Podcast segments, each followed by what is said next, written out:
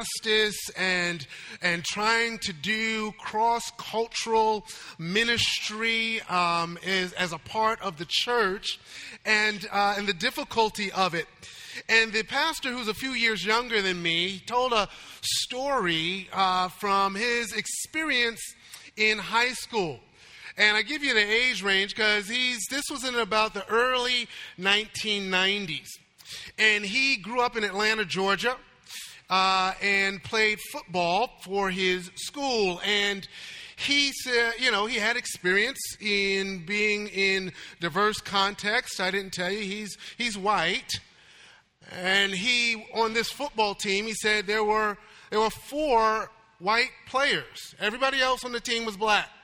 He said, and all four of us played on the offensive line. And we took great pride in that position because we had a star running back. A matter of fact, this star running back was so good that he got a shot to play in the NFL for the Arizona Cardinals. And so he said that senior year, we were playing for the state championship. And as a part of the playoffs, we had to travel to another part of Georgia that was not as diverse as Atlanta.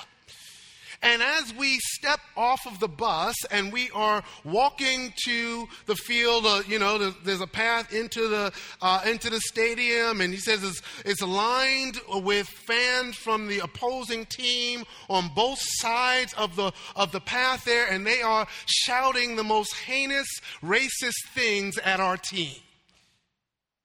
Says the game starts. We're all unnerved. The game starts and we, because we are so unnerved by this, it's a three plays and out. We can't get a first down. And he said, I was the center, so, you're about to punt the ball. It's my job to hike the ball to the punter. And I was so nervous, I managed to hike the ball over the head of our 6'3" punter, and all the way into the end zone, and the opposite team runs and jumps on the ball, and it is 7-0. Right? He said, we settled down a little bit, but we couldn't score. So we go into halftime, still down 7-0, and guess what happens on the way from the field into the locker room? The same thing that happened at the beginning of the game. The opposing team fans are shouting again racist and heinous things at their team. See, the locker room is quiet at halftime. He says, we're all shaken and disoriented. And he says, our star running back at some point decides to get up. And he says, in a loud voice, ain't nobody going to call me a I'm not going to finish. Right? He said, a few heads started, yeah, that's right. That's right. He said, I don't know what came over me, but I decided to get up and say, ain't nobody going to call me a nick, right? And he says the whole locker room exploded with cheers and excitement and exuberance because right here he is, this white player saying, they're not going to call me that either. He says, we go out in the second half and we wipe their tails. The game ends 37-7 and we go on and win. Now, here's the point. What is this story about? I tell you this story because it is about identity. It is about how the groups we are a part of help to form our sense of who we are. Who are you? Who are your people? The pastor said that as he told me this story, that he was getting chills all over again, recounting that moment. It was a defining moment where those African-American players were saying to him, you're one of us. The pastor, by his action, was saying to them, I'm with you in this. I'm welcoming and embracing what it means to belong here. What does it mean to have your identity shaped and formed and even sometimes rocked by the experience of intimate community across lines of deep difference? God has something to say about that. God has something to say about the issue of our image and our identity. See, here's the deal, right? The central person in the Bible is Jesus Christ. There is one hero in every story in the Bible, and it is Jesus. And he's at the center in part in order to deal with our image problem. Here's what I'm talking about.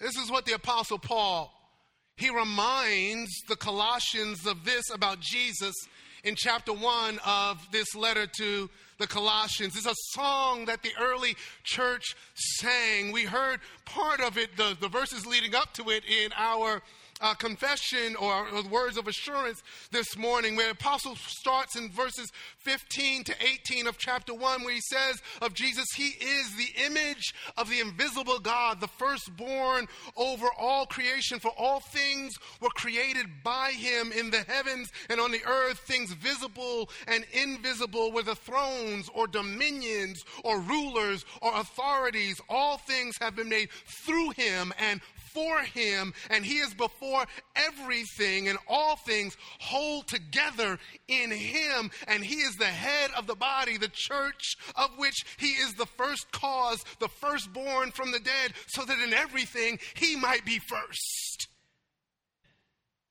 Church's song is that, Siri keeps think I'm talking to her. The church's song is that Jesus is first. Firstborn, first cause, first over everything, and he is preeminently the image of the invisible God. He is the only one to ever walk the earth and not have an image problem. In fact, he came on the scene to take care of the image problem we've all gotten. So when the Apostle Paul wants to tell the Colossians how they're supposed to be living here in chapter 3 of the letter, he says to them down in verse number 9, don't lie to one another, seeing that you've put off the old self with its practices and have been put on the new self, which is being renewed in knowledge after the image of its creator. Jesus, the image of the invisible God, comes to renew us in knowledge after his image. Why? Why? Because, as he says in verse 3, our lives are hidden with Christ in God. Jesus does the re-imaging work that is necessary by bringing us into, swallowing us up into himself. And because of that, God tells us here in his word to keep our heads in the clouds. I'm not talking about daydreaming. God makes us heavenly-minded people. And heavenly mindedness is not pie in the sky thinking, dreaming about sitting up on a cloud with wings plucking a heart. No, it's not. Heavenly mindedness means out with the old and in with the new. Two things about this out with the old and in with the new I want to talk about from this passage. I want to talk about a new we. A new we, one, and a new world. Point number 2. The first 4 verses of Colossians chapter 3 packs a heavy, heavy punch. The apostle says, if then you've been raised with Christ, seek the things that are above where Christ is, seated at the right hand of God. Set your minds on things that are above, not on things that are on earth, for you have died, and your life is hidden with Christ in God. When Christ, who is your life, appears, then you also will appear with him in glory. Hallelujah, amen. The dominant idea is that your life is different now if you're a Christian. And the first way that it's different is that there's a new we, there's a different us. The Apostle Paul is saying to the Colossians, there's a new program to follow, and it's called This Is Us. And he's going to tell us what it looks like. I want you to take note of this Every time the personal pronoun you appears in this passage that we're looking at, it's plural. I point this out often in my sermons because in English we can say you and mean you individual, or you and mean you all plural. You know, and unless you are from somewhere in the South where you say y'all all the time, the norm for reading the Bible through the cultural lens of life here in the United States is to approach it from an individual perspective. And I'm not saying that this is a bad thing to do. I'm just saying that's how it is. So often when we read something like, if therefore you've been raised with Christ, seek the things that are above, I think in my mind, oh, I've been raised with Christ. I'm being called to seek the things that are above. That's true, but that is not the whole deal. The norm in the Bible is that God is not simply making a new person. He's making a new people. He's not making just a different me, he's making a different we. The city of Colossae, to whom this letter was delivered, was a place where many different religions and philosophical views thrived. The word for that is pluralism. It's not very different from today, right? Here there was ethnic and there was cultural diversity in the city of Colossae, but there was also a lot of religious diversity. And so when Christianity came to that city, it was added into the mix of all of this other beliefs and philosophical perspectives. And what is the temptation in that kind of setting? The temptation is, look, can we find a way to make Christianity fit within our other beliefs? Can we find a way to make Christianity fit within our cultural priorities? In other words, can we get some synchronization going on? I mean, aren't all belief systems basically the same, and we're just going to add our Christian philosophy to it? And so from the very beginning of this letter, the Apostle Paul has been driving home the uniqueness of Jesus Christ. Everything else is false, and he is true. He calls for an exclusive obedience. Jesus calls for an exclusive obedience, but he is radically inclusive in his exclusivity. He's creating a new people, a new we, and everybody's invited. All right, as I said already, from chapter 1 and verse 18, where the apostle said he's the head of the body, the church, and then down in verse 11 of this chapter 3, the apostle says, here, Colossians, here in the church, that's Jesus' body, there isn't Jew and Greek, circumcised and uncircumcised, barbarian, Scythian, slave, free, but Christ is all and in all. There's a different we in Jesus' body. And no one is excluded on the basis of ethnicity or race or gender or social status or education or anything else that we think makes us who we are. And I want to say this because it's important that what I'm describing here and what's being described here in this passage is not the notion of colorblindness. It's not a I don't see color kind of attitude where we try to just minimize or ignore our differences. When Paul says there isn't Greek and Jew, circumcised and uncircumcised, barbarian, Scythian, slave and free among them, he could say that because there were Greeks and Jews and people who were referred to as barbarians and people who were enslaved in society and people who were Scythians among them. And everybody knew who they were. And so you see, right? You see me, you see my blackness. I see your Koreanness or your Mexicanness or your whiteness or whatever it is.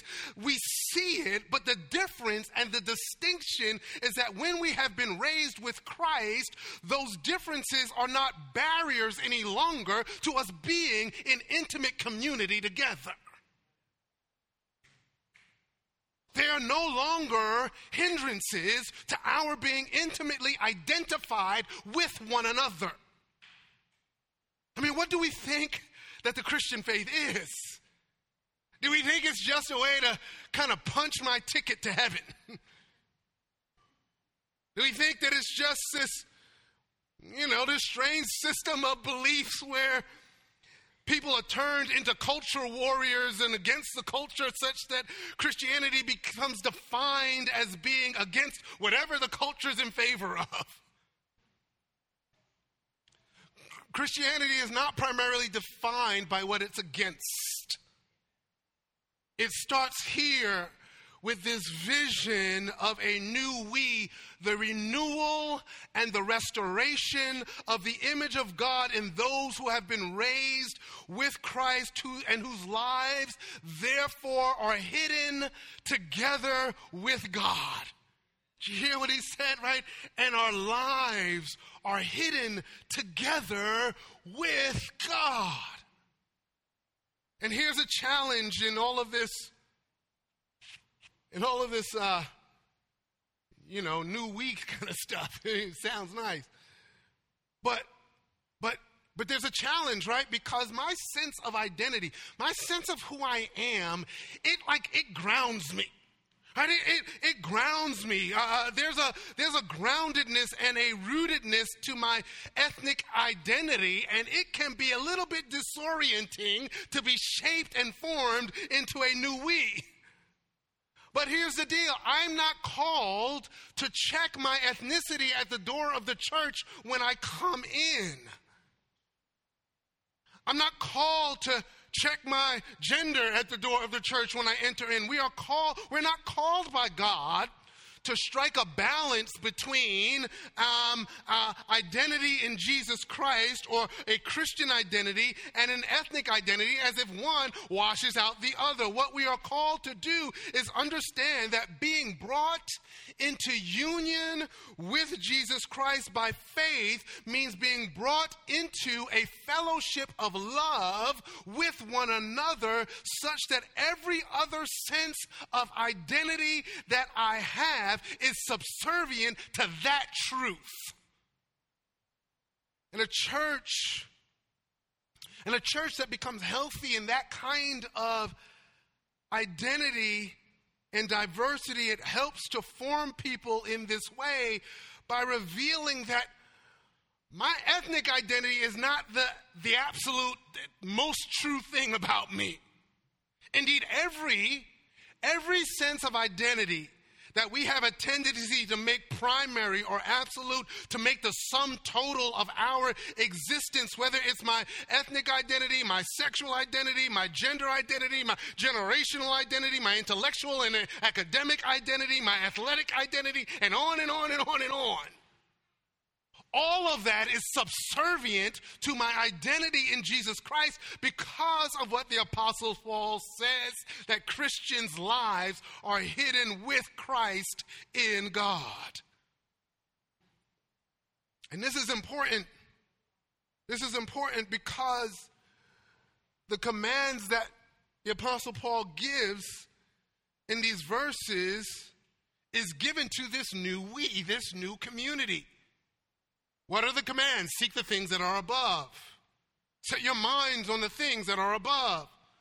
Colossians, you ought to be seeking together the things that are above and setting your minds on the things that are above together. Listen, we cannot help but be shaped and formed by the groups that we are associated with.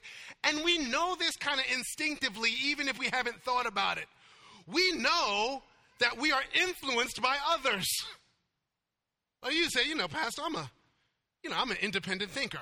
I like to do my own thing, Well, that might be true, but you wasn't so, independent when your parents said, no, you can't go here, you can't do this, you can't do that, you can't watch this, you can't listen to that. No, you're not hanging out with them.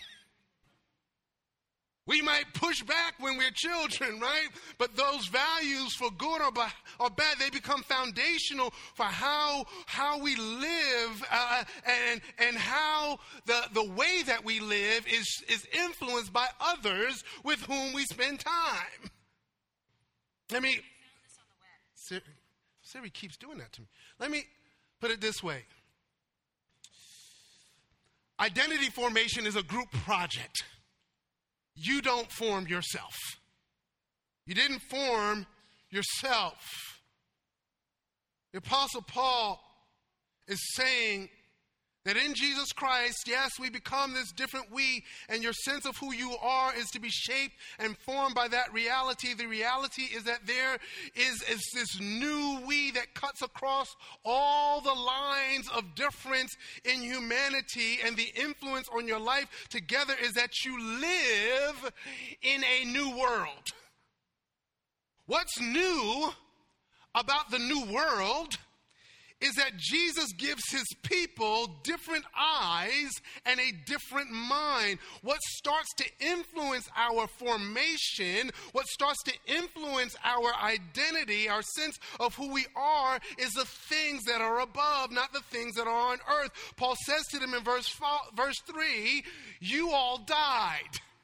You died, and your life has been hidden with Christ in God. You see, this is so significant.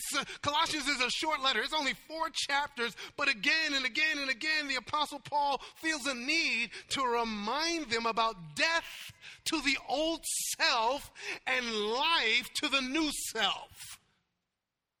That's why he reminds them in chapter 1, verse 18, that Jesus is the first cause of the church. He's the firstborn from the dead. He died, but he didn't stay dead. He rose to new life. And then he says in chapter 2, verses 11 through 14, in him, you all also were circumcised with a circumcision that was not made with hands, by putting off the body of flesh by the circumcision of Christ, having been buried with him in baptism, in which you also were raised with him through faith in the powerful working of God, who raised him from the dead. And you, who were dead in your trespasses and the uncircumcision of your flesh, God made alive together with him, having forgiven us all of our trespasses. And we say, okay, we get it now, Paul. We get it. We understand now. But Paul says, I'm not so sure that you do.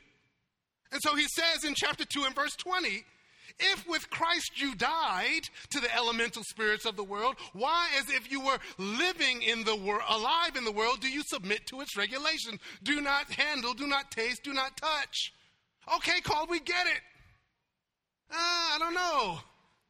He says in verse 1 of chapter 3, again, you all have been raised with Christ. You all have died with Christ. But you're not dead. Your life is hidden with Christ in God. Having our lives hidden with Christ in God is real life. It's real life in this real world with a new perspective, with our lives shaped and formed by a new reality.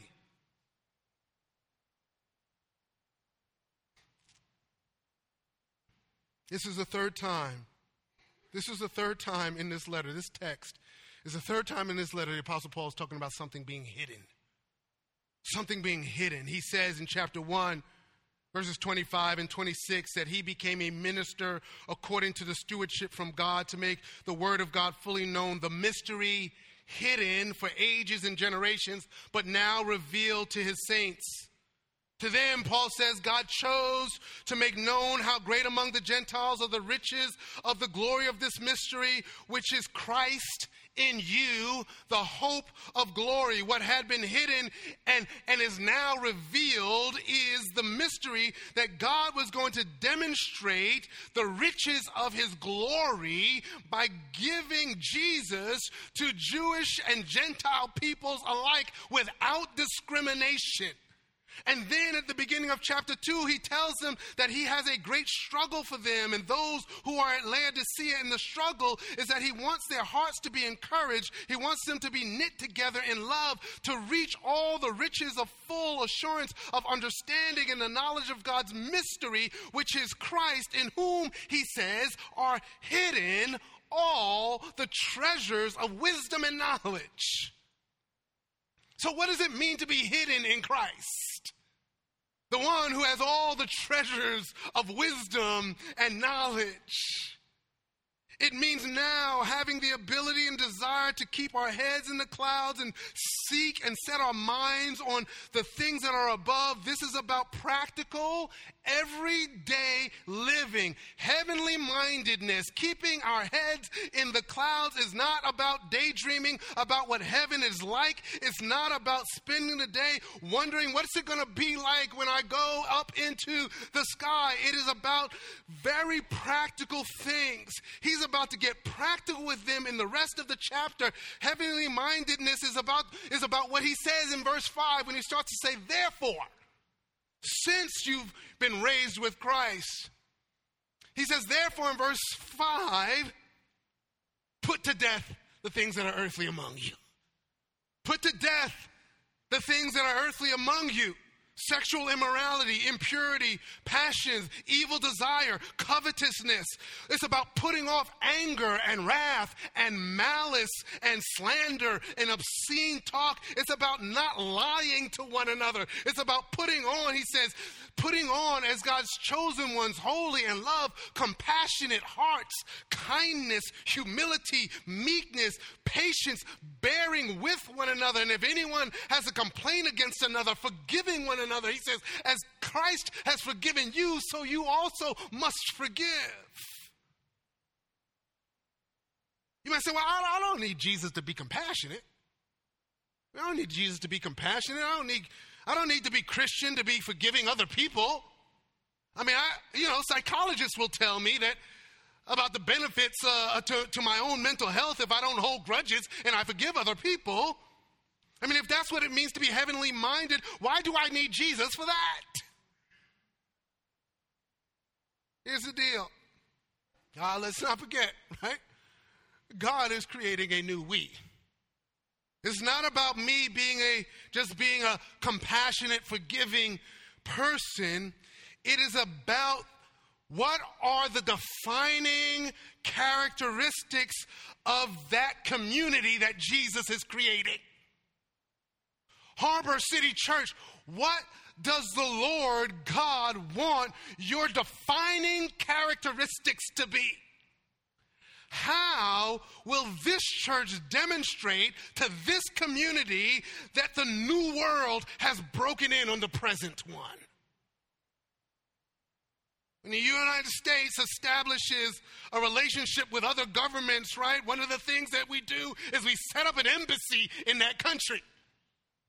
All right, the embassy in that country is an extension of the United States in foreign soil. And the people who run the embassy are citizens of the United States, and they represent U.S. interests in a foreign country. Well, the community of people whom God has hidden in Christ are an embassy of God's kingdom. The church is an outpost of the kingdom of God in this world. And that means it not only represents, but it extends kingdom interests in the current world. The things that are above that Paul is talking about, those things are the interests of the kingdom of God. They have not fully manifested themselves in this world, but they are present as the defining characteristics of those whose lives are hidden with Christ in God. Let me sum up the defining characteristics of heavenly-minded living with two words that are presented in this text. And I'm close to done. I'm close to done in a Presbyterian sort of way, which means when I say I'm close to done, I'm really close to done. Two words love and gratitude. Love and gratitude. Verses 14 to 17 of chapter 3, he says, and above all these, put on love, which binds everything together in perfect harmony. And let the peace of Christ rule in your hearts, to which you indeed you are called in one body, and be thankful.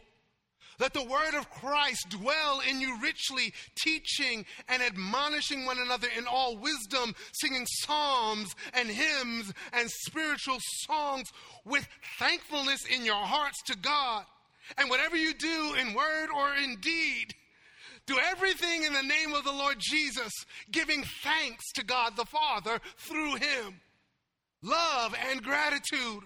Love is the binding glue of perfection in Christian community.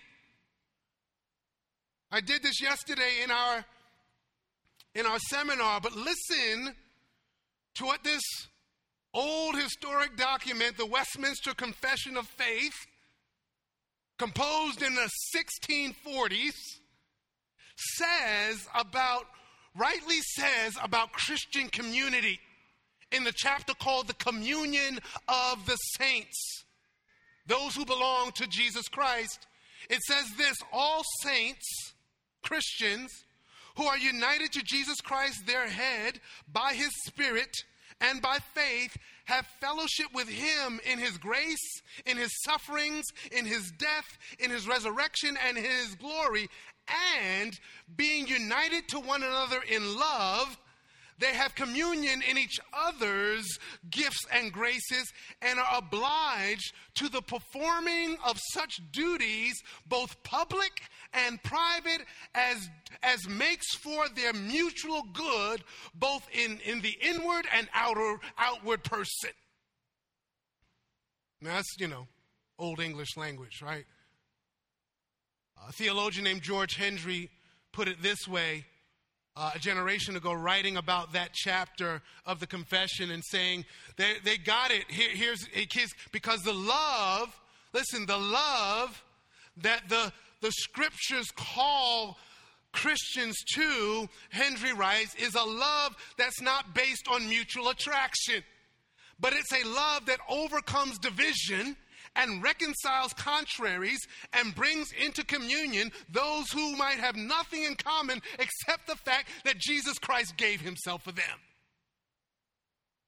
That Christian love is supernatural because it specializes in overcoming division and reconciling those who are contrary to one another, and brings them into an intimate communion of faith and love together. You hear this triple exhortation to gratitude from Paul in the last three verses of the passage. Let the peace of Christ rule in your hearts, and be thankful. As you teach and admonish one another in all wisdom, do it with thankfulness in your hearts to God. As a matter of fact, whatever you do in word or in deed, do everything in the name of the Lord Jesus, giving thanks to God the Father through him. Jesus is necessary for this, because the lives that make up this community are people from different walks of life. There are people who might not choose to be together were it not for the fact that Jesus Christ had grabbed their hearts and placed them in community with other people whose heart he also grabbed. Jesus is necessary because this community that he creates is one that understands that they've died and they've been raised to new life in him. And in this new life, they're not just living for themselves. Their eyes are focused on the King, because he's given them a new identity. You see, it's Christ. It is Christ who does the uniting here at Harbor City Church. In Jesus, we don't die to die. We die to live, seeking the things that are above, Doesn't mean searching for Him, setting our minds on the things that are above. Doesn't mean sitting down in quiet contemplation. Seeking and setting means having our lives shaped and formed by the things that are above. Understanding that this sense of identity is coming from the heavenly reality, the reality that says Jesus Christ is sitting down at the right hand of God, and that is the position of power and authority. Being wrapped up with Him means having the power to have our lives shaped according to His likes and His priorities and His dislikes. The power to have our lives shaped together by the extension of mercy and grace above all things. That's why He says put on love, which is the binding glue of perfection. Listen, it is only those who are the most heavenly minded. It's only those who are the most heavenly minded in this way who are the most earthly good.